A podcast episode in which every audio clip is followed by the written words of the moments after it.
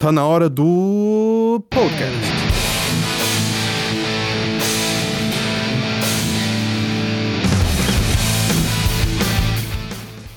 E para você aí, viajante do espaço, nosso astronauta que chega aqui na, no nosso campo gravitacional, mais um sem gravidade só para vocês, especial, especialmente, especialíssimo para vocês, um episódio. E hoje, hoje a gente vai falar de um tema um pouquinho mais sério que o normal. A gente vai falar, né, da de uma tragédia que ocorreu aqui no Brasil, mas a vida é sofrimento, gente. Não adianta a gente é, pensar só nas coisas boas, falar só de alegrias. A gente tem que também encarar as tragédias de vez em quando, não é, Igor? Exatamente.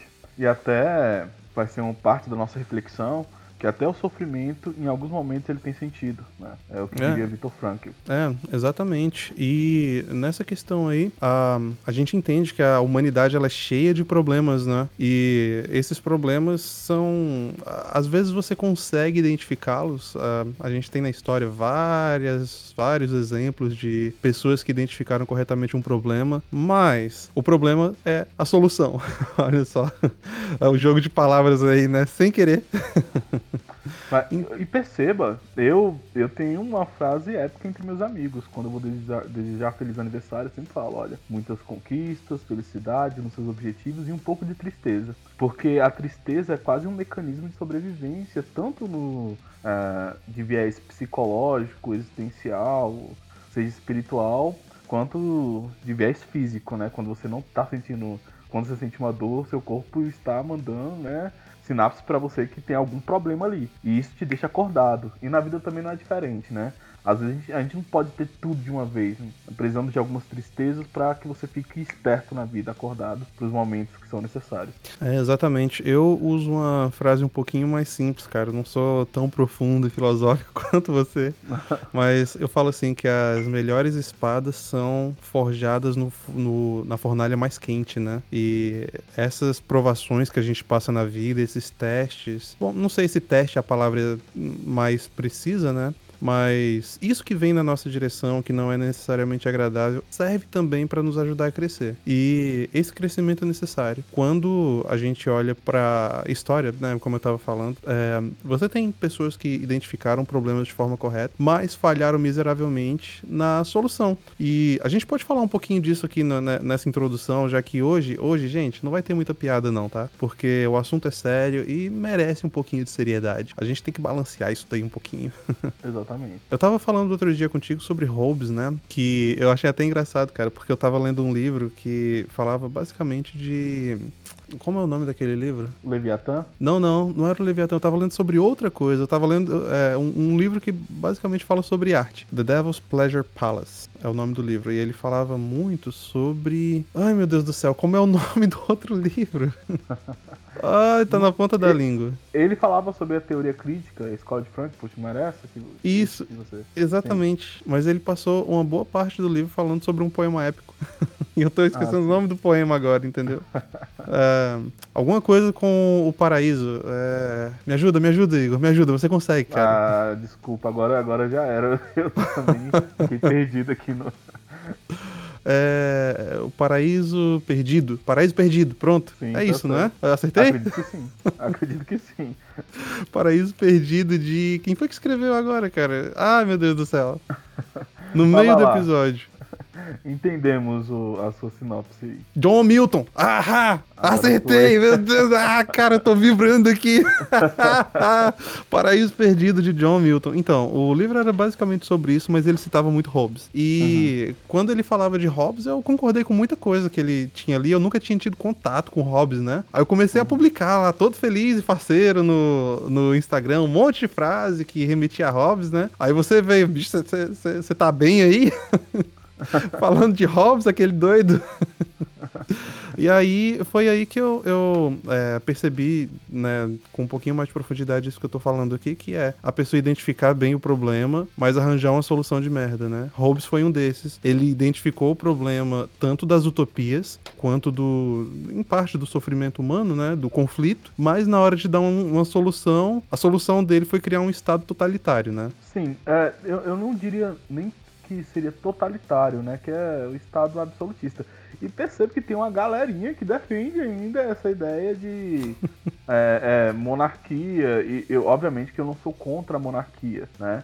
Mas que defende esse poder integral de um, de um monarca. Né? Existe um, um debate que eu não posso ser, por mais que eu discorde, eu não posso ser ingrato com meus colegas que pensam assim. Tem até uma certa filosofia ali, né? Falando sobre se, se tem um rei bom, o que é melhor, um rei bom ou um congresso ruim, entendeu? Quem, quem agiria da melhor forma? Obviamente que eu sou republicano e, e discordo. É, Hobbes, ele, ele vai trazer várias, várias discussões, assim.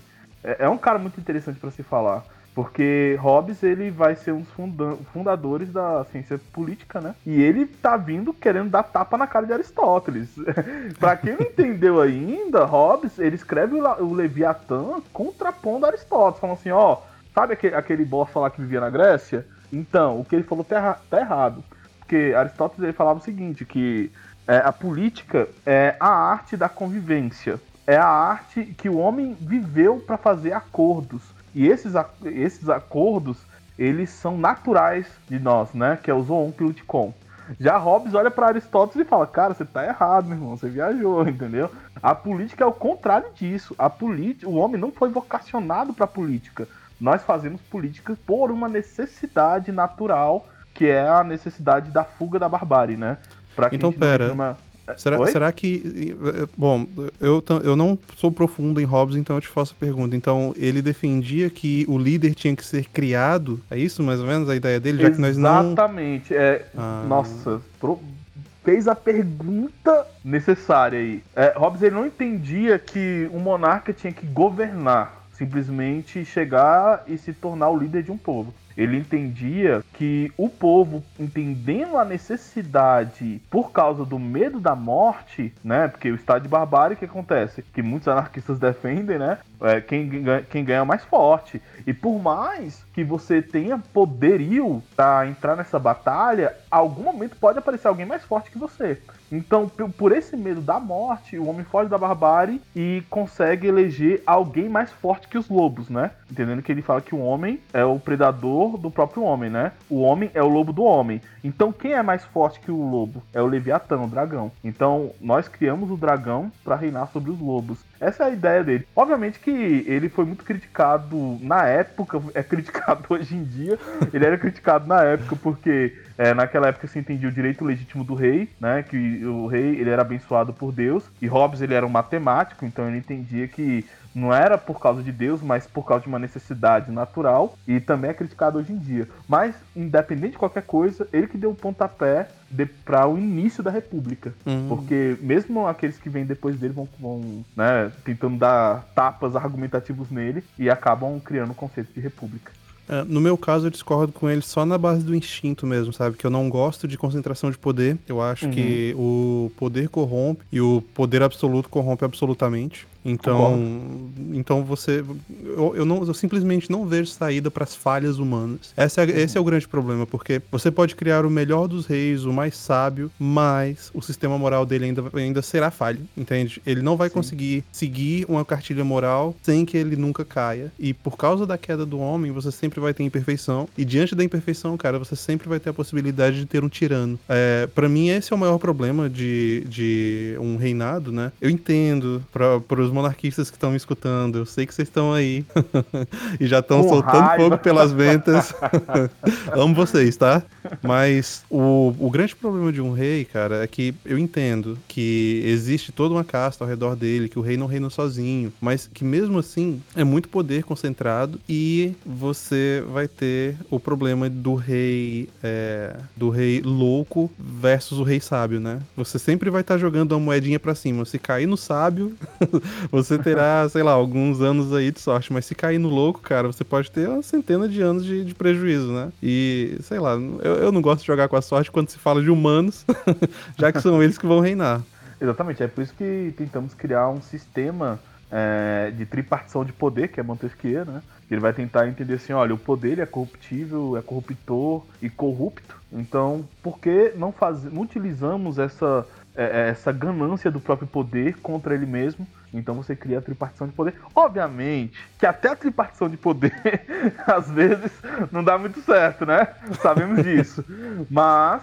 Gente, no, no, Brasil a gente sabe na, na pele, né? Mas sim, é toda hora um tentando puxar o tapete do outro. Mas perceba, mesmo com tudo isso, é um sistema que se dá bem com as falhas morais humanas, né? que a gente consegue reter um pouco dessa animalidade do homem através dessa divisão de poderes. Obviamente que Hobbes nem pensava nisso, né? Ele ele estava pensando mais numa sociedade da época dele. Mas graças a ele que essas discussões mais para frente vão tomar forma, né? Exatamente. Perfeito. Então, a gente encerra nosso papo inicial aqui e agora, gente, prepara o coração aí sobe a música e fica os nossos avisos.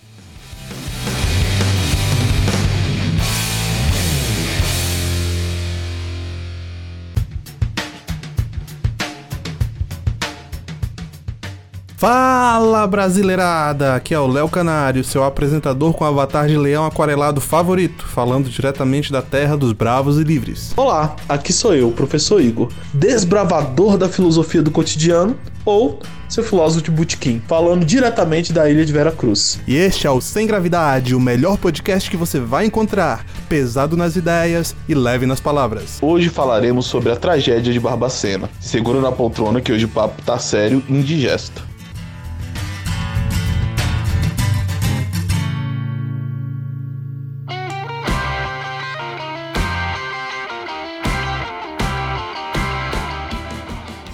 Igor, meu Deus do céu, cara, eu tô numa dúvida sem fim aqui agora, porque eu não faço ideia se esse é o primeiro ou último programa do ano, cara. A gente tá saindo meia-noite. Exatamente, mas eu acho que são os dois, tá? Pois é, pois é. Porque a gente sai meia-noite, eu não sei se meia-noite ainda é quinta-feira ou se é sexta-feira, mas uma coisa é certa. Se esse programa começou no ano passado, ele vai terminar no ano que vem. Porque no fim das contas, meu amigo, a madrugada é terra de ninguém. Exatamente, terra sem lei.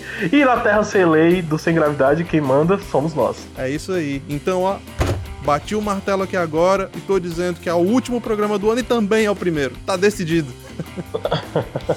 Pronto. E olha só, eu queria dar aqui, ó, olha só, escuta aí, gente, ó palminhas, parabéns pra galera que tá ajudando a gente aí nas redes sociais, dando impulso, dando aquela, aquele compartilhamento, né? E eu queria começar falando aqui do Rodolfo Murilo, é o arroba Rodolfo Murilo lá do Twitter. Ele falou assim: um dos podcasts que eu mais curto é o Sem Gravidade PC. Não perco nenhum. Sucesso para vocês, rapaziada. Cara, a gente precisa de mais desses, né, não, Igor? Exatamente. E não é só isso que temos a comemorar. Também deixamos de ser o clube do Bolinha, onde tínhamos uma audiência quase total masculina. Tivemos agora um impulso de quase 30% no crescimento do nosso público feminino. Palmas para elas. Isso mesmo. E cara, eu lembro de, de, um programa que eu até reclamei, né? Porque parece que só minha mãe que escutava o programa. a gente podia até falar assim: é, bom dia, nossos ouvintes, e 2,1% também, porque era esse percentual de menina, né? Exatamente, agora somos 36%. Peraí, somos não, né? Eu sou homem. Agora elas são 36% da nossa audiência. Que é isso, rapaz? Tá, tá, tá na dúvida aí? Tá pisando da risca? Não, não, não. E também temos uma mensagem do nosso grande amigo irlandês. Ele nos citou, né, através do seguinte tweet.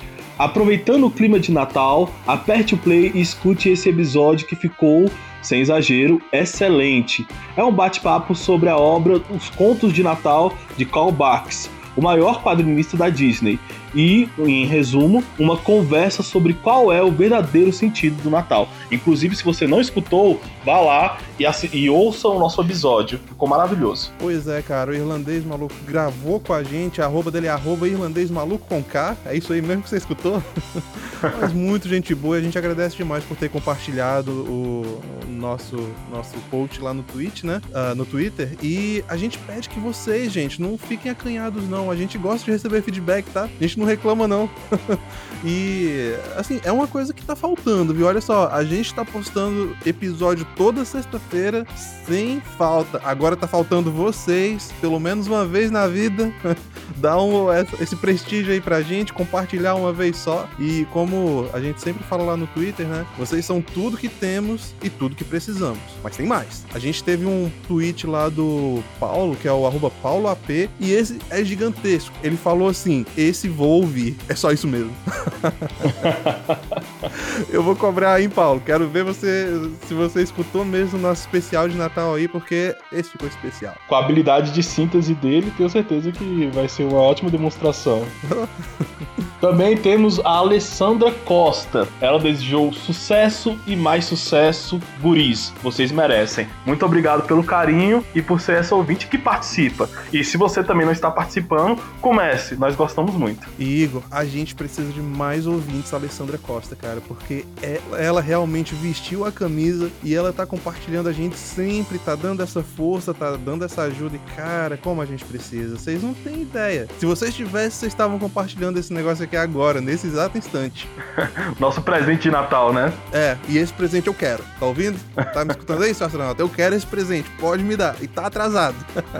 Mas olha só, se a gente tá falando em compartilhamento, a gente tem que falar onde a gente tá, né? A gente tá lá no Twitter, o arroba arroba Léo Sem Gravidade e o arroba Sem Gravidade Underline PC. Também estamos disponíveis no Instagram através do perfil arroba PH e também arroba Léo Sem Gravidade. Lá nós interagimos, fazemos perguntas, o Léo faz contos e ali estamos sempre atentos a vocês e a interação entre nossos ouvintes e nosso querido programa. E hoje até xadrez teve, cara. Lancei um desafio pra galera achar o melhor movimento, mas não é só isso não. A gente tá também lá no Facebook, que é o facebook.com.br Sem Gravidade Podcast. Exatamente, também estamos disponíveis no YouTube, através do canal Sem Gravidade Podcast. E tem muitas novidades mais à frente. Nos acompanhe lá. É isso aí. E a gente pede também que se, se você puder, nos avalie no iTunes, no Spotify, onde quer que você ouça. Umas 5 estrelas nesses, nessas plataformas vai longe, minha gente. Certo.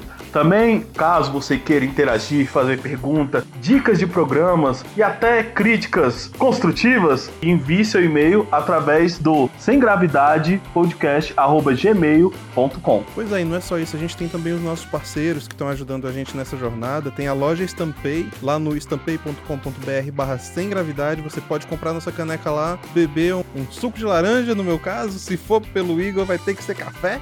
Sempre, sem açúcar, né? Mas calma, sem açúcar é o, é o próximo nível. É isso aí. Uh, estamos também na Trois FM, né, cara? Toda quarta às 8 da noite tem programa lá. Então, o que, que vocês estão esperando? Vai lá. E fiquem ligados, porque semana que vem tem mais novidades vindo por aí. O, o Sem Gravidade Podcast, nós só vamos expandir o nosso território. Um dia vamos dominar o mundo. É isso aí. A gente tá trilhando o caminho para ser o podcast número um do Brasil, cara. E olha só, eu sei que esse sonho é um pouquinho distante, mas quem sabe o número um do mundo. O, o podcast vai ficar tão bom mas tão bom que o povo vai ter que aprender português para seguir a gente. Eu acredito.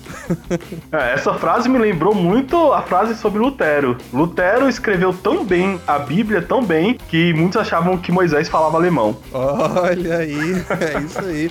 Depois dessa não tem nem mais o que comentar, galera. Fica com nossa vinheta e logo após, ah, logo após o episódio. Nós somos o Sem Gravidade Podcast, pesado nas ideias e leve nas palavras. Seu podcast cultural. Falamos de filosofia, religião, cultura pop, história e tudo que está nesse entremeio. Nós somos divertidos, pragmáticos, informativos e prolixos na medida certa. Eu sou o Léo Canário. E eu sou o professor Igor. E você é nosso convidado de honra com direito a assento VIP. Toda quarta às 8 da noite, aqui na Atrás FM.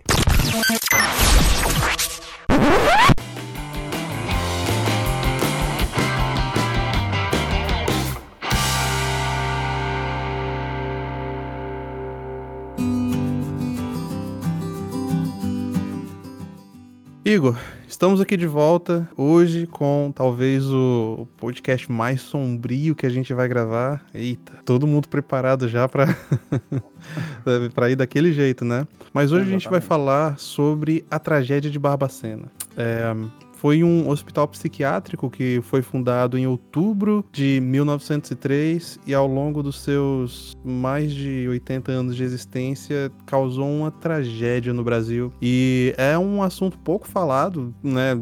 Não tem muitos livros sobre o assunto, não tem muita pesquisa, apesar de ter um documentário, mas honestamente eu só achei um documentário. Quando você vê esse tipo de coisa em outros países, você tem várias fontes de informação, vários é, repórteres investigativos, né, que acham mais e mais informação, mas esse só tem um, cara. E isso me incomodou um pouco porque a repórter que, um, que liderou, né, a, que escreveu o livro sobre o assunto, que foi atrás da história, uh, honestamente eu achei ela das mais brilhantes. Desculpa a repórter, mas eu achei ela muito passional e, e pouco lógica, entende? Ela deixava passar muita coisa. Mas enfim, não vamos falar sobre isso agora. Vamos falar um pouquinho então sobre o que foi o hospital, né? Olha só, era um hospital que inicialmente era para era um hospital de luxo para tuberculosos. Gente, a gente tem que lembrar de uma coisa. 1903, ok? 1903, você ainda não tinha cura para tuberculose. Antibiótico era só um sonho distante, entende? Eu ainda não tinha deixado o pão mofar. Se você entende a referência, hã? hã? E naquela época você acreditava em muitas coisas, né? E uma delas é que o clima da montanha ajudava os tuberculosos e ajudava também doenças mentais. E Igor, sabe onde mais eu ouvi falar disso, cara? Diga. Dostoiévski. Olha aí. A gente sempre volta pros clássicos, né? Dostoiévski em O Príncipe, uh, logo no início do livro, o príncipe ele tá voltando da Suíça, porque quando ele era novo ele tinha ataques epiléticos, né? E o, a família dele mandou ele para um convento barra vila barra... Bom, seja o que for naquela época, ele não descreve muito bem com os termos que a gente tem hoje, mas mandou ele, né, como garoto ainda, né, para se tratar, veja só, nas montanhas, porque na, na, na região, nas regiões montanhosas da Suíça, para ver se esse, esse mal que o acometia, né, epilepsia, ia embora. Acabou que não foi, né? A gente sabe que não é assim que cura, mas foi assim que esse hospital surgiu, como um hospital para tuberculosos e logo em seguida também começou a admitir pacientes psiquiátricos. Um, e a desculpa também era mesmo que o clima de montanha ajudava com esse tipo de doença. Sim, é, e era um pensamento muito recorrente na época. É, vale lembrar que e, e, esse tipo de pensamento de fugir para as montanhas, de fugir é, para que também hoje também não é tão diferente, né? O pessoal fala, ah, a vida no campo que é bom, né? A vida no campo que é a vida boa. E eu falando da minha parte, obviamente, né? Eu odeio o campo, eu não consigo ficar Meu dias numa fase. Não, Meu Deus, não, acabou. Acabou o podcast aqui, acabou a sociedade, o cara odeia o campo. Eu gosto, viu? mas eu, eu vou ensinar. É, Bukowski ele fala isso, me dê as cidades, me dê a fumaça. Porque eu sou um cara que eu moro em cidade, sempre morei em cidade. Eu falo brincando, no sentido de causar mesmo. Obviamente que eu não odeio o campo. Mas você vai pegar a vida no campo, a vida no campo era sofrida, né? Você vai pegar, é que nem um- algumas pessoas falam assim, eu sou descendente de indígena, né? Tribo Chavante. Algumas pessoas falam assim, não, mas a vida do campo, o índio, o índio que era saudável. Não, colega, o índio não, não era saudável. Não no Não. sentido que a gente entende dentro de uma civilização ocidental, né? Morria ali entre os 40, né? Se chegasse a 50, já seria o idoso. Não era e continua não sendo, né? Exatamente não sendo, porque é saudável dentro dos nossos parâmetros civilizados, né? Hum, que é de entender que você tem que ter um médico, hospital, vacina e por aí vai. E não tô tratando com demérito nenhum, até porque é, eu faço parte desse povo, dessa Não, não é formação. demérito. Até, até porque, olha só, a gente não sabia disso, mas a gente é primo, viu? Eu também, É, eu também sou descendente de índio. Não sei qual tribo, mas eu sou descendente de índio também. E acho que tem negro escravo também na minha família. É, é Brasil. essa, essa nossa formação que é tão rica e tão bonita, por mais que a nossa história tem várias contradições e guerras, guerras de narrativa também, mas é uma formação que pra mim me encanta muito.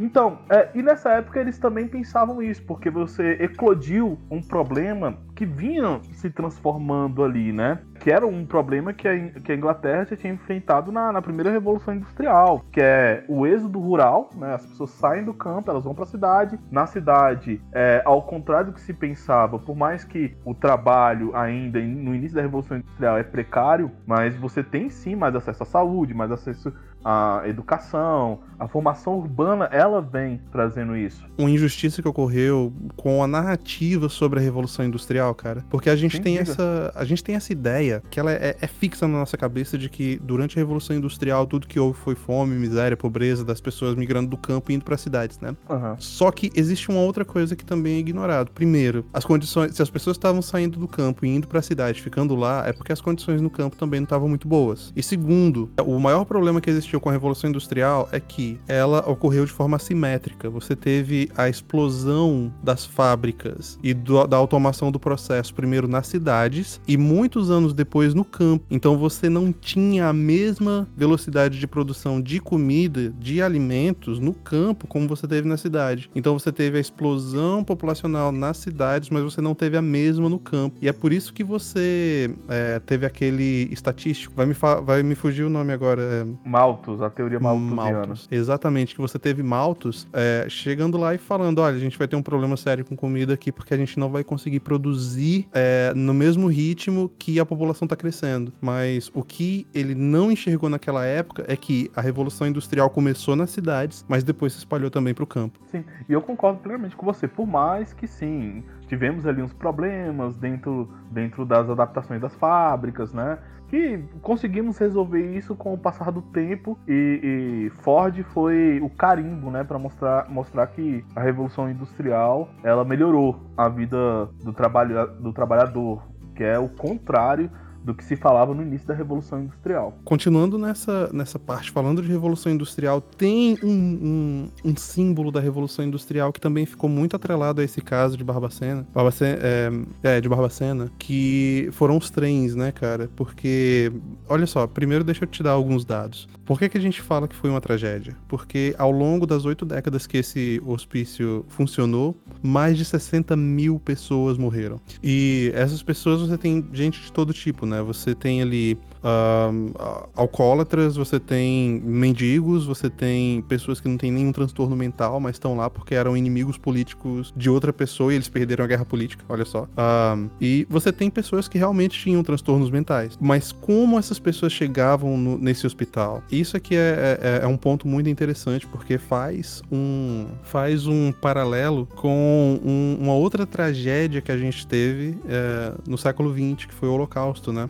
As pessoas chegavam no hospital de trem e elas eram abarrotadas nesses, nesses trens, os, os doentes mentais, né, em, em condições subhumanas, para serem enviados para um hospital que seriam tratados também em condições subhumanas. Então, é, não, não foi um episódio bonito na história do Brasil, não. É, exatamente, e era um trem só de, de ida, né? Ele passava ali nas regiões, é, falando bem assim, o trem, o trem dos loucos, né? Era o trem do louco. Então as pessoas elas não pegavam esses trens e elas, é, é, as pessoas que não iam ser encaminhadas para o hospital e elas sempre se afastavam. Aí as pessoas que tinham aquelas que realmente tinham e aquelas que estavam lá por outros motivos. Sim. Teve um depoimento que eu vi de uma pessoa num, num documentário que tem no YouTube que ele falava assim, que ele, bom, ele, ele vivia na cidade naquela época, né? Ele falava que muitos você não conseguia nem conversar. A pessoa realmente tinha um transtorno, não conseguia viver em sociedade, né? Porque não conseguia se comunicar e, e tinha, sei lá, é, eventos, né? Que a pessoa ficava violenta. Mas você tinha outros, cara, que eram pessoas normais ou que a debilidade mental dele não era uh, tão exacerbada e ele conseguia viver em sociedade, mas mesmo assim foi mandado para Babacena. E essa, essas pessoas é que até comoviam viam as pessoas da cidade. A gente, sabe, um, às vezes a gente vê só a parte ruim, né? Mas você sempre tem também o componente humano ali que enxerga o que realmente está acontecendo, mas nem sempre tem a ação. Um... Exatamente. E você tinha até policiais que, que doavam, né? É, davam suas marmitas.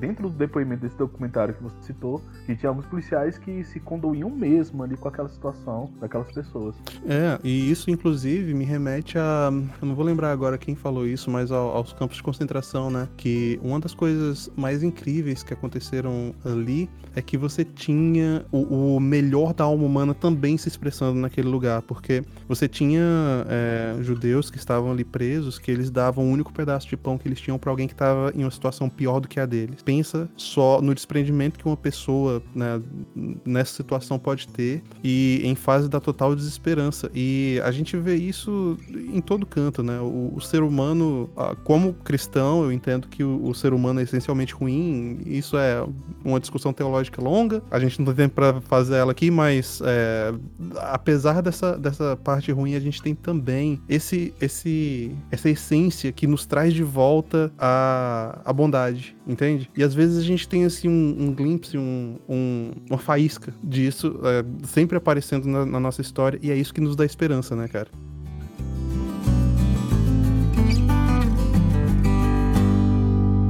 Lá vem a boiada pessoal, arroz cru e feijão sem sal, e mais atrás vem o macarrão, parece cola de colar balão.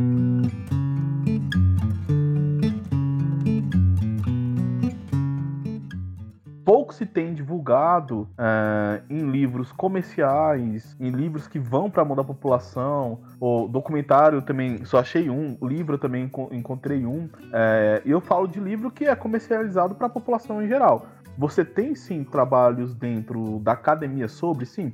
Inclusive eu encontrei, eu me deparei com é, o Hospital Colônia de Barbacena foi na, na, época da faculdade ainda, numa aula de introdução a Foucault, que também vamos tentar falar um pouco sobre aqui. Mas foi ali que eu tive contato. Só que existe um problema no meio universitário, dentro do, do meio acadêmico, que falamos aqui sempre. Eu, que sou um profundo admirador da academia, e eu falo como um, um sentido de autocrítica, é que além de, da, da intelectualidade ser muito prolixa e não chegar na população, ainda tem um problema de distribuição que aquilo que se produz dentro das academias não chega na população. E esse caso do Hospital Colônia de Barbacena, como exemplo, é, a revolta da Chibata, Carolina Maria de Jesus, é, André Rebouças, eu tô pegando pessoas aleatórias aqui. Não chega à população, né? É, como forma de entretenimento, como forma de Uh, entretenimento, entretenimento eu falo de produção de série, produção de filme sobre esses assuntos. Também não chega como forma de, de livro que você vai entrar dentro de uma livraria, vai ali na frente da livraria para consumo daqui dos populares que vão comprar os consumidores. Ou seja, existe esse problema dentro da comunidade científica, seja ela de humanas ou de exatas, de ciências naturais ou de linguagem, que parece que às vezes se fecha e o conhecimento da própria história do Brasil, que é, é trágica às vezes, mas também é muito rica e bela outras, né, não chega ao popular. Exatamente. E aí eu já emendo contigo, cara. Eu volto um pouquinho para nossa introdução do papo, né? Que o, o, sofrimento ele nos ensina. E se a gente ignorar os fatos mais sofríveis e mais é, terríveis da nossa história, a gente está ignorando também a possibilidade de aprender com eles. Então, esse caso aqui é um caso pra gente olhar, entende? Pra gente não esconder e pra gente encarar de frente. Pra... E esse é um dos motivos que a gente tá fazendo esse episódio aqui, porque a tragédia também tem que ser encarada de frente. A gente tem que entender onde nós erramos para a gente conseguir melhorar. Porque se a gente ficar só dando voltas e círculos, achando que tá tudo bem, uma maravilha, e só olhando a parte boa, a gente também perde uma oportunidade de ouro de crescer um pouquinho mais. Pois é, Igor, esse hospital ele funcionou como um hospital até por volta de 1936, se eu não me engano. Posso estar enganado, vocês me corrijam aí no e-mail depois, tá bom, gente? É com vocês a checagem dos fatos aqui. E esse hospital ele funcionava como hospital até então e foi ele coincidentemente justamente com o estado novo do Vargas é que as coisas começaram a degringolar. Eu peguei aqui uma citação do Vargas que eu acho que sumariza o problema pra gente. Olha só, é, palavras dele não minhas. O estado novo não reconhece direitos de indivíduos contra a coletividade. Os indivíduos não têm direitos, têm deveres. Os direitos pertencem à coletividade. O estado, sobrepondo-se à luta de interesses, garante os direitos da coletividade coletividade e faz cumprir os deveres para com ela. Enfim, é, a ideia é que você suprime qualquer direito individual em prol da coletividade. Então, se você pensa nisso, isso é, volta até uma discussão que eu e você estava tendo off-topic, né? É, fora do programa, sobre utilitarismo, que o utilitarismo, ele pensa justamente assim, que se algo não tem, não tem utilidade, ele também não tem valor. Pensando dentro desse, é, dessa proposição filosófica, né? Dessa dessa, dessa forma de ver o mundo, você consegue entender essa frase aqui, que diz que o indivíduo é esmagado pelo coletivo. O indivíduo não tem direitos a não ser que ele sirva para alguma coisa para o coletivo. O louco deve ser jogado num hospital e, e num manicômio e deixar para morrer se ele não tiver utilidade para a sociedade. E perceba que o que você falou é muito profundo, porque é, essa estrutura, ela já ela começa um pouco antes de Vargas, mas ela se concretiza em Vargas, que é a ideia de limpeza social. Eu até comecei a fal falando sobre essa eclosão depois da Revolução Industrial, que algum momento as cidades iam ficar superlotadas, certo?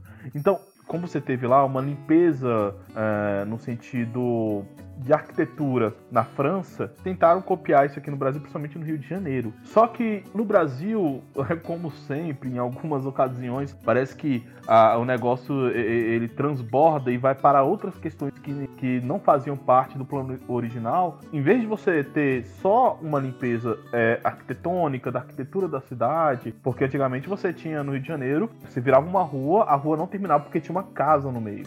Então você começou a tentar trabalhar isso. E isso foi além também. Em determinado ponto, é, vai lembrar que o Hospital Colônia, como o Léo já falou, ele era um hospital para classe média alta no início, né? Ele tinha como a, aquela ideia de você falar assim, vamos sair da, da poluição da cidade e vamos por, para um, um hospital que fica no interior, no nas interior, montanhas. perto da, da, da, da, das árvores, no campo. Só que em algum momento o Estado ele abocanha isso, né? Que foi exatamente no Estado Novo. Se eu estiver errado, o Léo me corrige. E nesse momento, aquele, aquele hospital que era para uma fuga da cidade para aquela classe média alta se torna agora um quarto de despejo para as pessoas que a gente não queria ter ali dentro da sociedade. Eu digo a gente no sentido de sociedade. E foi assim que você começou a superlotar um local não só com pessoas que tinham problemas mentais e, e, ali se formou um manicômio, mas também com pessoas que não tinham nada a ver com a situação de tratamento psicológico. Como o Léo já falou, o, às vezes o cara é alcoólatra, tava na rua, pegava o cara, colocava no trem e ele ia para lá. Às vezes o menino dava trabalho em casa, criança, o pai não tinha dinheiro ou por algum motivo mesquinho, porque todo, todos os motivos para abandono, abandono de crianças são mesquinhos, colocava o menino e também ele ia para lá. E com isso você começou a formar o que a gente chama de Holocausto Brasileiro, né, no Hospital de Barbacena. E olha só, essa, essa questão aí das crianças me tocou demais, cara, enquanto eu tava vendo o documentário, porque o que eles faziam é, é assim, imagina só, é, a criança nascia em uma família pobre e sem condições nenhuma e ainda com deficiência, né?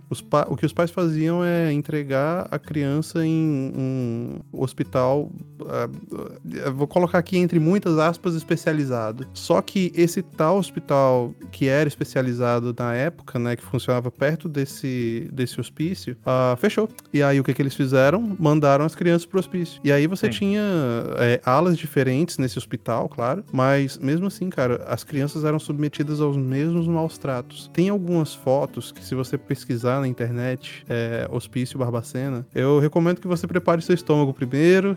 eu não consegui, cara. Só fazendo uma pontuando algo que você, é, que você já está aí na sua retórica, eu não consegui ver o documentário todo. Eu falo pra você, porque eu tenho, eu tenho um, um coração muito sensível, um estômago muito sensível para coisas. E a, as histórias das crianças são as que mais chocam, né? É, um rapaz, um senhor de 60 anos, claramente com algum, alguma deficiência é, mental, né? Portador de necessidades, ele fala o seguinte: é, meu pai me deixou aqui, mas eu sei que ele vai me buscar. Ele vai me buscar em algum momento. O cara com 60 anos anos de idade. Não, e ele falou assim: é, é, até hoje eu ainda sinto saudade do meu pai. Nossa.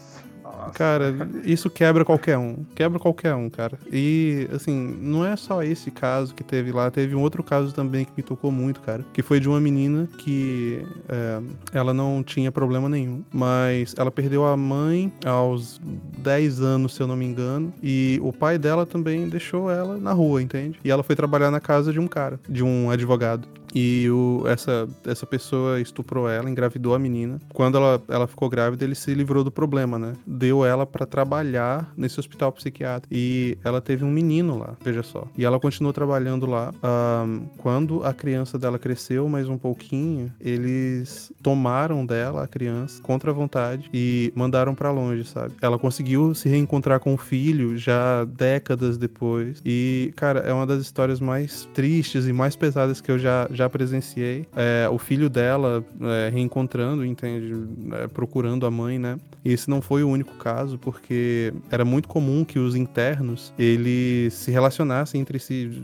A, uma das, das funcionárias de lá, né, que foi entrevistada, ela disse que teve até casamento entre internos. E quando essas mães, né, que tinham problemas mentais, tinham os filhos, eles, depois de um tempo, simplesmente tomavam as crianças e davam para adoção. Não, não tinha consentimento, não tinha nada. E pior ainda, alguns eram adotados pelos próprios funcionários. E para completar a tragédia, cara, teve o caso de uma mulher específica que eles falaram sobre ela no documentário, que a criança foi tomada por uma das funcionárias e ela vivia brigando com a funcionária para reaver a criança, para pelo menos ver, entende? E a funcionária não deixava, sabe? Então é, é uma situação cara, eu não sei nem como descrever, porque veja só, teve crianças que ficaram no hospital e o relato que tem é que essas crianças não aprendiam a falar, não aprendiam o, o básico que a gente espera para uma, uma criança pequena e não tinham cuidado também, né? Então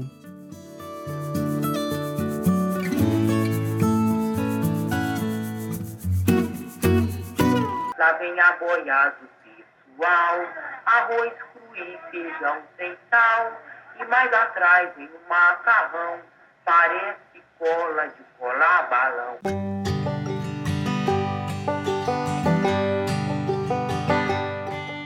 É, é muito importante frisar como é o funcionamento, como era o funcionamento de lá e depois eu quero voltar para essa questão das crianças. É, você não tinha, você tinha um médico para três pavilhões, salvo engano, era um médico para todo o ambiente ali. Era isso mesmo, e, era um médico para três pavilhões. E, e perceba, é, você não tinha um atendimento de pessoas especializadas. A único, o único critério que você tinha ali é se a pessoa conseguia é, as funções básicas de alimentação, distribuição. Se você conseguisse, você estava empregado não precisava de mais nada além disso. Você não tinha o cuidado com as medicações, você tinha é, três pílulas, eu não vou lembrar da primeira, mas assim, se ele começar a, a, a falar muito alto, dá a pílula azul. Se ele começar a dar problema, dá a pílula vermelha. A pílula vermelha faz a pessoa apagar. E, e os funcionários, isso. os funcionários nem sabiam o que eles estavam dando. Eles não tinham especialização nenhuma em medicina e, enfim, era só o que funcionava. Eles só sabiam a cor do negócio, não sabiam nem o que estavam dando para os pacientes. E perceba, e, e vendo as enfermeiras falando, você percebe que muitas delas ali, elas tinham estavam com um bom coração de ajudar, né? É, só que ali é uma ausência total de Estado, né? Você não tinha ninguém que era especializado na área para trabalhar. Obviamente que você tinha mal, maus funcionários ali, você as próprias enfermeiras falavam, né? E tinha ali um cara que coagia até elas com arma, certo? E que você não tinha o básico para alocar as pessoas. Por isso que pelo menos uma vez por noite um deles morriam e algumas vezes eles dormiam pelados, né? E se amontoavam um em cima dos outros ali para tentar se aquecer porque não tinha roupa, né? E nessa, um, uns morriam pisoteados, os outros iam é, é, com frio. Asfixiados também. Né, né Asfixiados. Nessa... E eles, e, inclusive, no tratamento de eletrochoque, né, que eles faziam ali com alguns deles, é, até os, os próprios pacientes e vamos bem aspas pacientes aí, né? Que esse aí tem outro nome, tinham que ajudar uns aos outros a dar o, a, a dar o eletrochoque. é. Exatamente. E, cara, essa parte do eletrochoque aí foi chocante, porque a enfermeira que falou que aplicava o tra... Aqui, ó, tô fazendo aspas de novo, tá, gente? O tratamento, ela disse que ela fazia com vários pacientes ao mesmo tempo. Então, o cara que ia tomar o choque, ele via o, a pessoa do lado gritando, velho. Cara, pensa nisso. Pensa você deitado numa cama, vendo fulano do lado gritando de dor e você é o próximo. Exatamente, exatamente. É, assim, o que acontece? Tem é, muitos trabalhos e sobre a questão do Holocausto. E uma das coisas que aconteceu no Holocausto, que eu vi sintomas principalmente nas crianças, e perceba, pessoal, não sou um psicólogo de formação, tá? É, eu sou um especialista em filosofia que é leitor das escolas de Viena, né? Um profundo leitor, gosto muito de ler, mas não falo como psicólogo nem como psiquiatra. Eu falo dentro do meu entendimento, dentro da minha linguagem, dentro da filosofia dos pensadores. Mas uma coisa que acontecia é a desumanidade, né? É o indivíduo, quando ele perde a afeição que ele é um ser humano. Isso acontecia muito no, no Holocausto, né? Você tinha uma perda de, de, personalidade, uma perda de instinto mesmo, né? As pessoas que iam para as câmeras de gás sabendo que iam, que iam morrer, que estavam na fila da morte, mas já tinham perdido ali o próprio instinto de morte, que é o basilar que faz ali a personalidade do ser humano, né? Esse seu instinto de sobrevivência, exatamente por causa do excesso de sofrimento. Não só isso, né? Você sabe que muitas pessoas se jogavam ali no, na, nos campos de concentração nas cercas elétricas, com o fim de morte mesmo, né? Para se matar. É um suicídio, é, é. E você percebe que isso acontecia um pouco com as crianças quando o fotógrafo, que ele é, é ele é um dos últimos, do, dos últimos a aparecer no comentário, salvo engano, pelo menos até onde eu e vocês que, você, meu ouvinte, que quer ouvir esse documentário, assistir, ele é disponível no YouTube, é, Hospital Colônia de Barbacena. Está disponível lá, domínio público. E ele falava que muitas das crianças elas ficavam em posição fetal. E, cara, é, alguém que fica numa posição fetal é porque ela tá totalmente é, receosa de agressão, sabe? Eu falo isso, eu tenho um cachorro, né? É, o meu cachorro, uma das coisas que eu aprendi, comecei a criar, eu comprei alguns livros pra. Porque eu tenho um pitbull e quem tem cachorro, você que tem cachorro, você tem que ter, sabe? é, responsabilidade e cuidar. Se seu cachorro atacar alguém, a culpa é sua, nunca é do animal. Então eu li muito livro para tentar adestrar. E uma das coisas que eles falam é o seguinte: olha, se o cachorro ficar nessa posição, você não pode mais brigar com ele, porque ele já tá totalmente receoso de agressão ou de qualquer coisa que você faça. Nesse momento você E aquelas crianças, cara, dói no coração toda vez que eu vejo as imagens, todas elas, sabe, posição fetal, o outro menino. E, e assim, muitas delas, em, em, cara, aquilo dali é a imagem da depressão, que é a pessoa que perde a razão até de se movimentar, né? Ela perde o sentido de viver depois de tantos maus tratos. E aquele lugar era basicamente isso. Você tinha humanos ali que eram tratados como coisas. E, cara, e isso vai contra toda a construção social que a gente tem hoje toda essa ideia de sociedade, uh, inclusive até o, o, princípio bíblico, né, de você ajudar o, o, o, pobre, o necessitado, a viúva. Isso vai contra tudo que está no, no, na alma do brasileiro, né, na, na nossa construção cultural, cara. E a gente Bom, esse hospital existiu. Existiu no Brasil, é, é, é um absurdo, né? Uma, uma, coisa tão. Cara, eu não tenho outra palavra a não ser. Uh, aquilo era a maldade pura. E o mais incrível é que, assim, a maldade ela transparece até com pessoas que não são necessariamente más, entende? Se, se você pega os depoimentos das enfermeiras e dos funcionários que se, prestar, se prestaram a falar pro documentário, você percebe que eh, elas também, né, viam aquilo dali sofriam, cara, mas não tinham. Era falta de uma solução melhor, olha só. Perfeito que você falou, cara, perfeito. Porque linka já com algo que eu queria falar. Que, olha, tem um grande problema de ser um burocrata do Estado. Quem vai estudar essa questão da burocracia estatal é Hannah Arendt. Né? E ela vai trabalhar exatamente é, sobre um burocrata específico do sistema nazista, né? que é ela escreve isso né, no livro dela aclamado, que é o julgamento de Eichmann e um relato sobre a banalidade do mal. Que ela fala o seguinte, que naquele momento que ele está sendo julgado, todo momento ele falava, eu não sou o monstro que vocês querem, que vocês estão me transformando. Eu não sou o monstro que, eu, que vocês estão me transformando. Eu só obedeci a ordens. E perceba, ele matou. Ele era um dos grandes burocratas do, do governo nazista e ele que deu uma das ordens para matar milhares de judeus, né? E ele repetia isso e ele falava: Olha, eu tinha uma amante judia e ele já tinha uma amante judia.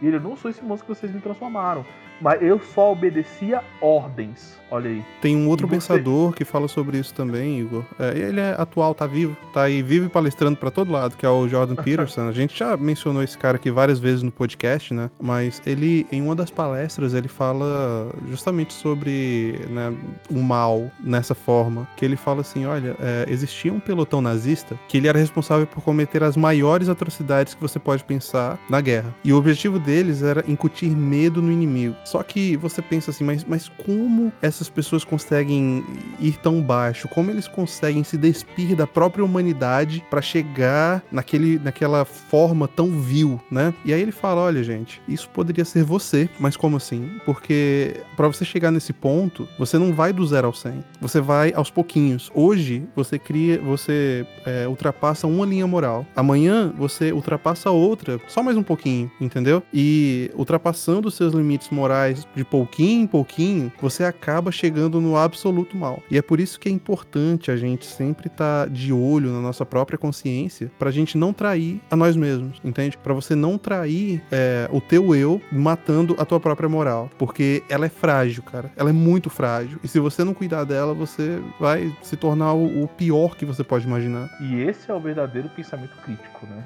Aquilo que, que, entendemos como autonomia. Porque é muito mais fácil você ser um indivíduo cruel na heteronomia, que é você fazer aquilo que os outros mandam, né? E, o exemplo, e um burocrata estatal, como é o caso dessas meninas, né, das enfermeiras, cometeram, cometeram atrocidades a mando do Estado. Agora, se elas são culpadas ou não, eu posso fazer meu julgamento tal. As outras instâncias, aí é perante a lei. Mas dentro do, do, meu julgamento moral é maldade do mesmo jeito, sabe? Porque a gente temos que criar um pensamento crítico, principalmente a quem trabalha ao lado do Estado, que tem dupla responsabilidade naquilo que exerce quanto ao indivíduo. Eu coloco, eu vou até além um pouquinho, Igor, porque olha só, você falou que tem cachorro, né? Sim. Cachorro você treina por repetição. Você repete um determinado evento barra comportamento até que o cachorro fique restrito àquele, àquela forma de agir, né? Por exemplo, se o cachorro faz algo bom, você dá uma comida. Então ele vai começar a fazer aquilo que foi recompensado porque ele entende que sempre vai ser recompensado. A gente não funciona de forma muito diferente. Então, é, a, o, o, nosso comportamento ele também é treinado. Só que quem treina o nosso comportamento? Nós mesmos. Então, se você se acostuma a trair a sua moral sempre, por exemplo, a mentir, você sempre vai mentir. Vai se tornar um, um negócio automático para você. E sabe qual é o maior problema para você aí que tá ouvindo? Se você se acostumar a mentir no momento mais crítico da tua vida, que no, no momento de, de, no momento de crise, a gente geralmente age por instinto. E instinto nesse caso aqui eu falo é, as coisas que a gente faz no automático. Você busca a solução é, das experiências passadas, né? E você vai fazer o que você sempre faz. Se você se acostumou a sempre mentir, quando chegar no momento da necessidade, que você precisa ser verdadeiro consigo mesmo para conseguir achar uma solução, você vai mentir para si mesmo. E quando você mentir para si mesmo, a desgraça vira uma tragédia. Perfeito. Essas são as bases do behaviorismo.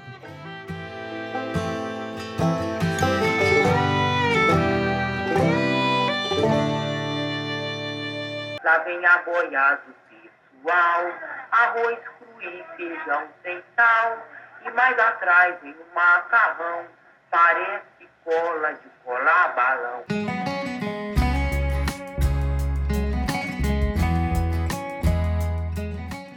Igor, muitos dos pacientes, como a gente já falou, eles sequer eram loucos, né? Mas daí a gente para para se perguntar o que, que é a loucura, né? Como é que a gente define esse, esse estado?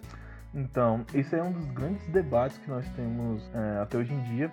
Obviamente que muito se perpassou, que muito é, é, se discutiu, e hoje entendemos que existe todo um cuidado com a saúde mental, que a psicologia é uma realidade com ciência, que tem seu lado subjetivo também, mas tem seus lados objetivos. Você acabou de citar intuitivamente behaviorismo, que é essa questão de estímulos que a gente pode fazer. Inclusive, muito professor faz com o aluno, tá? Quando o professor te dá uma balinha porque você tirou 10 na prova e ele olha com a cara feia pra você porque você tirou zero, isso é behaviorismo, né? Se aprende em universidade de educação, nas boas universidades, que é você estimular o aluno com né? Estilo, estímulo positivo e estímulo negativo também se faz com cachorro. Mas é, é, é, uma, é uma das formas de você. Mas, inclusive, isso é, é, isso vai do instinto humano, cara. É a forma que a gente trata nossos filhos também. E assim, eu, eu não tô falando isso como demérito. Eu tô falando isso como a forma instintiva que a gente entende que o ser humano funciona. Se você faz algo bom, você é recompensado. Por exemplo, quando teu filho é, começa a andar, entendeu? Quando ele dá o primeiro passinho, você bate palma pra ele. Só que quando ele começa a falar não não na tua cara, isso acontece, gente. Não adianta. Não, não importa. O menino pode ser o mais quietinho do mundo, mas ele vai falar um não na tua cara, bem na, na, no pior momento, só pra você passar vergonha. E quando isso acontece, você tem que punir, entendeu? E a punição vem de várias formas, né? Pode ser com uma carranca que você mostre, pode ser esbravejando, mas tem que vir a punição para ele entender que aquele comportamento é errado. É assim que a gente aprende. Exatamente. Você vai traçando um caminho para você que você quer que ele siga, né? E isso funciona na, nas mais diversas. Então, é, hoje em dia entendemos o seguinte, e aí eu vou entrar em Foucault e eu vou tentar aqui é, arranjar um diálogo entre Co e Viktor Frankl, né? Vamos ver se eu vou conseguir, porque para quem já leu sobre, são opostos, né? É, Foucault ele teve um papel muito importante, isso não se pode negar. Inclusive, ele, ele é um cara mais à esquerda, né, bem mais à esquerda, mas ele é um dos únicos que critica o iluminismo, porque ele diz o seguinte, que a Revolução Francesa contra o iluminismo, e eu estou falando a grosso modo, pessoal, depois vocês vão lá ler um pouco sobre a microfísica do poder, o que ele vai escrever sobre a loucura, né? Ele vai fazer um trabalho muito extenso sobre a medicina e sobre a loucura na história do pensamento, como ela vai mudando e vai relativizando, etc. Aí você vai ler lá. Mas aqui eu vou tentar dar um resumo. Ele vai falar o seguinte: é, nós começamos a criar padrões de, de normalidade e pa padrões de racionalidade. O ser humano, ele é um ser racional. Mas teve um, um, período grande da nossa história que, inclusive, o positivismo ele é muito culpado disso, que começou a se entender que tudo na vida é racionalizável. E não é assim, né? Você sabe que não é assim. É verdade. É, se você parar, se você parar para pensar, é, vez ou outra você se pega conversando com você mesmo. Você tem um eu que fala e um eu que questiona e um eu que segura.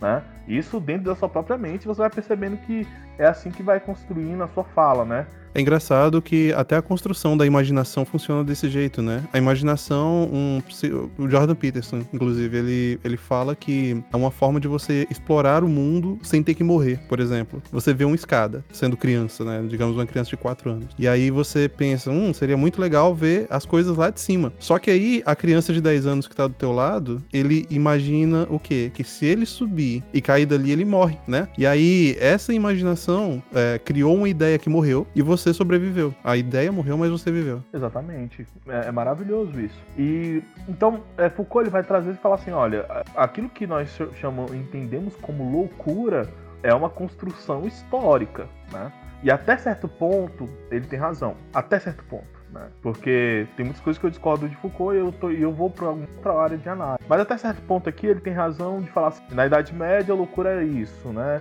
Na modernidade é isso. Quando você vai na avançada modernidade é coisa. E essa, essa chamada de Foucault nos traz a reflexão sobre que todos nós somos diferentes, né? Que nessas diferenças a gente tem que pensar a saúde mental de outras formas. Inclusive, foi esse o fim do, do hospital Colônia de Barbacena e também foi onde a gente teve esse debate sobre é, o manicômio. É interessante, cara, que o cara que é, veio aqui e fez a pior crítica ao hospital, que foi comparar ele a um campo de concentração nazista, foi justamente um italiano chamado Franco Basaglia, que era um adepto do Foucaultismo, né, cara? O cara era fã do Foucault, e inclusive ele entendia que psiquiatria, psiquiatria não era ciência, ele coloca ciência entre aspas, né? E ele falava que ao invés de curar e liberar o indivíduo, ele o oprimia. A gente entende essa linguagem aí de oprimido e opressor, né? É porque Foucault, ele, um dia a gente pode trabalhar sobre os pontos bons de Foucault e os pontos ruins. É porque Foucault ele vai trabalhar a microfísica do poder e eles todas as relações são relações de dominação. E até eu concordo com ele, mas o problema é que ele leva essa dominação no sentido de opressão, que é diferente de Weber, eu discordo dele. Mas quem é, quem é Foucaultiano, o cara, ele vê todo. Até, até namoro, velho. Namoro é uma relação de dominação entre o namorado e a namorada. Tem um que manda e outro que obedece. Ah, mas os dois mandam não, colega. Se você estiver conversando com o Foucaultiano, ele vai olhar para você e vai te chamar de ingênua, né? É, e o pior, o, pior, o pior mesmo é que quem é adepto do Foucault, ele simplesmente descarta todos os, me os mecanismos de cooperação que, que existem, né? Que hum. a cooperação não necessariamente demanda é, você mandar ou você oprimir. Às vezes, simplesmente os dois têm um objetivo em comum e vão fazer coisas ou se colocar um, um acima do outro em hierarquia para atingir o bem, cara. Sim, né? É... Aí a gente pode até depois tirar um episódio, porque esse é um assunto muito interessante. a gente falar sobre as relações de poder. Porque, o exemplo, existe uma relação de dominação entre pai e filho. Vai dizer para mim que é uma relação ruim? Não, pelo contrário, graças ao bom Deus que eu tive a minha mãe, meu pai, ou, ou quem, quem não tem a mãe e o pai diretamente, tem o tio, tem, a, tá tem alguém que cuida e alguém ali que está sendo cuidado. Isso também é uma relação de dominação. E é uma, um tipo de dominação legítimo. E existem dominações legítimas, né? É, dominação legítima é aquela dominação que eu encontro obediência, que a pessoa quer que eu ofereça algo para ela, né? Mas voltando aqui sobre essa questão da, da loucura, então, aí, graças a esse toque, nós começamos a entender que o ser humano, todo mundo tem alguma anormalidade, né? E que o que existe entre nós são diferenças, né? Seja a pessoa que ela tem algum, algum transtorno, ou outra pessoa que tem algum tipo de deficiência, ou o outro indivíduo que tem problemas emocionais, todo mundo tem, todo mundo é meio quebrado. E nisso Foucault tem razão. O que eu vou discordar é quando levamos isso à última instância, né? E que hoje em dia, e não é uma crítica minha, tá, pessoal? Não sou psicólogo, mas eu sou um grande leitor de psicologia forense e a psicologia forense ela critica muito que hoje em dia nós estamos dando laudo para tudo, né? Não nego é, que a sociedade que se apresenta atual, ela realmente é uma sociedade que a gente fala que até a gente falou isso sobre uh, dentro do nosso episódio voltando ao tempo de criança, que é uma sociedade que cada vez fica mais privada, você não tem relações sociais e realmente é uma sociedade que vai se tornando mais triste. É Mas é, é, interessante essa, essa, sua fala aí, porque a gente vê isso ao nosso redor, né, cara? Que você tem um movimento de é, tornar doença um comportamento que você não gosta, sabe? Eu, eu acho que o maior exemplo disso, e eu sou um crítico, tá, gente? É, eu também não tenho nenhuma formação psicológica, deixa eu deixar o disclaimer aqui, né? Mas é, o, a quantidade de diagnósticos que você tem de TDAH, que muitos deles são falsos diagnósticos, às vezes é só uma criança que gosta de pular e correr, entende? Inclusive, isso é muito comum em meninos, tá, gente? Porque menino tem mais testosterona e por causa disso eles são mais ativos, principalmente durante a infância. Isso é algo comum. Só que é, o, o, nosso sistema de ensino ele é tão voltado a, a, uma forma mais ordeira de ensinamento que você não tem. que estão começando a, a entender esse comportamento comum de crianças, de meninos, como uma doença. E começar a enfiar droga na criança, numa criança totalmente totalmente normal, né? É, é, é, exatamente. E esse é o ponto que eu quero pegar, e eu quero deixar isso bem claro. Eu, um exemplo, falando da minha parte, claro. Se você quiser fazer alguma crítica, aí você pode ficar à vontade. Né? Mas, tipo assim, eu, eu, não, eu entendo que existe o TDAH. Eu entendo. Agora, o grande problema é que hoje em dia você está soltando laudo para tudo. E eu volto a repetir, não é uma crítica minha, né? Parte da psicologia forense critica muito isso. Porque hoje em dia, em vez de você encontrar saídas para além da medicação, você está entupindo pessoas de remédio, né? E em nenhum momento eu estou dizendo que não exista, pelo contrário, né? Eu sou um profundo admirador, leio muito sobre essas áreas, só que temos que ter muito cuidado, né? Às vezes a sociedade, e eu falo isso baseado em Emily Durkheim, às vezes é muito mais, e Freud também vai falar isso, às vezes é muito mais um problema da sociedade que te cerca do que um problema em você. Uhum. E aí, é, você citou aí Freud, né, cara? A gente vê o racha que existe entre Freud e Viktor Frankl quanto à razão da loucura, né? Sim, é, Viktor Frankl, e eu queria muito falar sobre ele desde, sabe, desde os 20 anos, né? Eu já tô aí nos 30. É, Viktor Frankl foi. Ele, é, ele foi ali o formador da terceira escola de Viena, de psiquiatria. E a história dele é, é, muito, muito legal de ser falada e é algo que eu acredito profundamente no sentido científico mesmo da, da, da palavra. E é aquele tipo de ciência, Léo, que você vê na vida, sabe? É, o que aconteceu na história de Viktor Frankl? Né? Ele se formou em medicina, é um neurologista e psiquiatra. Ele sempre trabalhou com a tristeza humana. Ele, tem a, ele fazia atendimento de quase. Antes da guerra, fez atendimento de quase 3 mil mulheres em depressão, né? E vários e vários, vários é, propensos suicidas, né?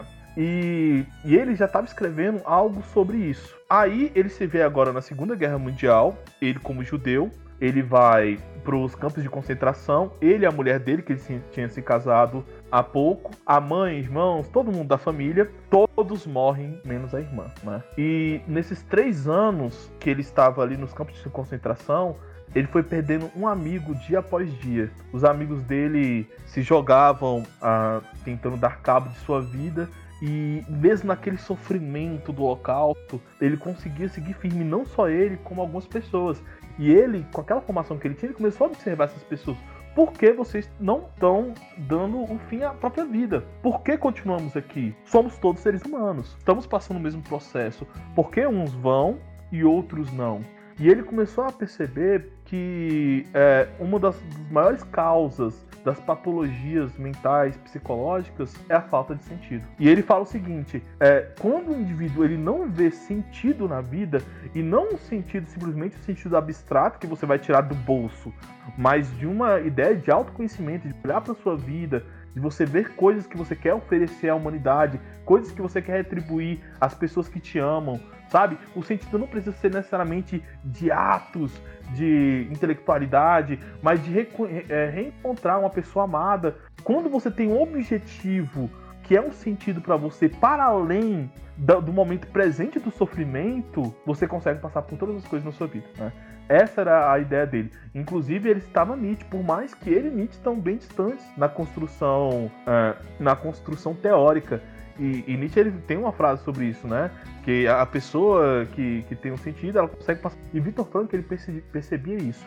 Então, depois do campo de concentração, já livre, e ele concretiza o objetivo dele, o sentido dele, que é formar agora a terceira escola de Viena, acompanhando ali também, uh, salvo engano, não lembro se a psicanálise é a segunda, acredito que é a segunda escola de Viena, né? E ele funda a logoterapia, né? A terapia do sentido da vida.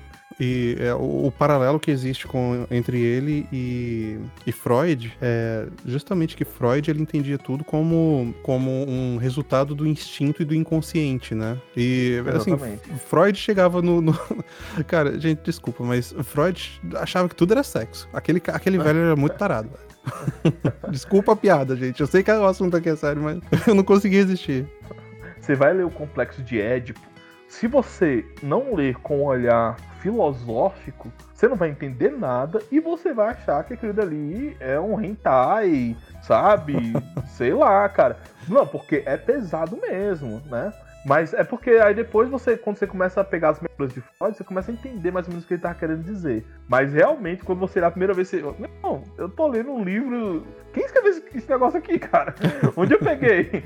Entendeu? Então, e é justamente isso, cara. E quando a gente olha para Frankel, eu também. Eu concordo contigo, eu acho que ele oferece uma explicação muito mais é, robusta sobre a psique humana, porque para Freud entendia que tudo era, era resultado do, do, do quero, na falta de, de um termo melhor da minha parte. Já o, o ele entendia que tudo era um buraco existencial que você tem, que todos nós temos. E quando você não, não tem nada que preenche esse buraco, é, ele falava até sobre é, espiritualidade, né? E não numa, é, no sentido religioso da coisa, mas mais como algo que precisamos, esse sentido para a vida que todos nós precisamos, e que é a falta dele que nos leva ao suicídio. E cara, é justamente isso que a gente vê hoje em dia. A gente tem essa epidemia de suicídios ao redor do mundo, né? E é justamente pela falta de sentido para a vida. E a gente tem esse, essa geração inteira aí que não, não sabe o que é da vida e que não consegue se fazer útil justamente porque não tem sentido, não sabe o que quer. Sim, exatamente. E se você não tem, vou citar agora, obviamente, né? Alice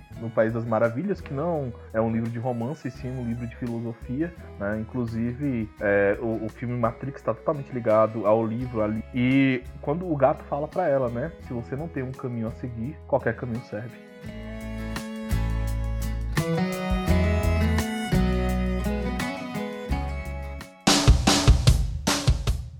E chegamos ao fim de mais um Sem Gravidade Podcast, pesado nas ideias e leve nas palavras. Se você gostou desse programa, nos dê uma boa avaliação lá no iTunes, no Spotify ou onde quer que você nos ouça. Nos siga também lá no Twitter, tem o arroba Sem Gravidade e o arroba Sem Gravidade Underline PC. Estamos também no Instagram, você pode nos encontrar no arroba Prof. Igor PH e no arroba Sem Gravidade. Estamos também no Facebook, no facebook.com barra Sem Gravidade Podcast. Estamos no YouTube, é só procurar por Sem Gravidade Gravidade Podcast. Se tiver uma sugestão, elogio ou crítica, pode mandar também um e-mail pra gente lá no semgravidadepodcast.gmail.com. Isso é tudo por hoje, pessoal, e nos vemos na próxima semana.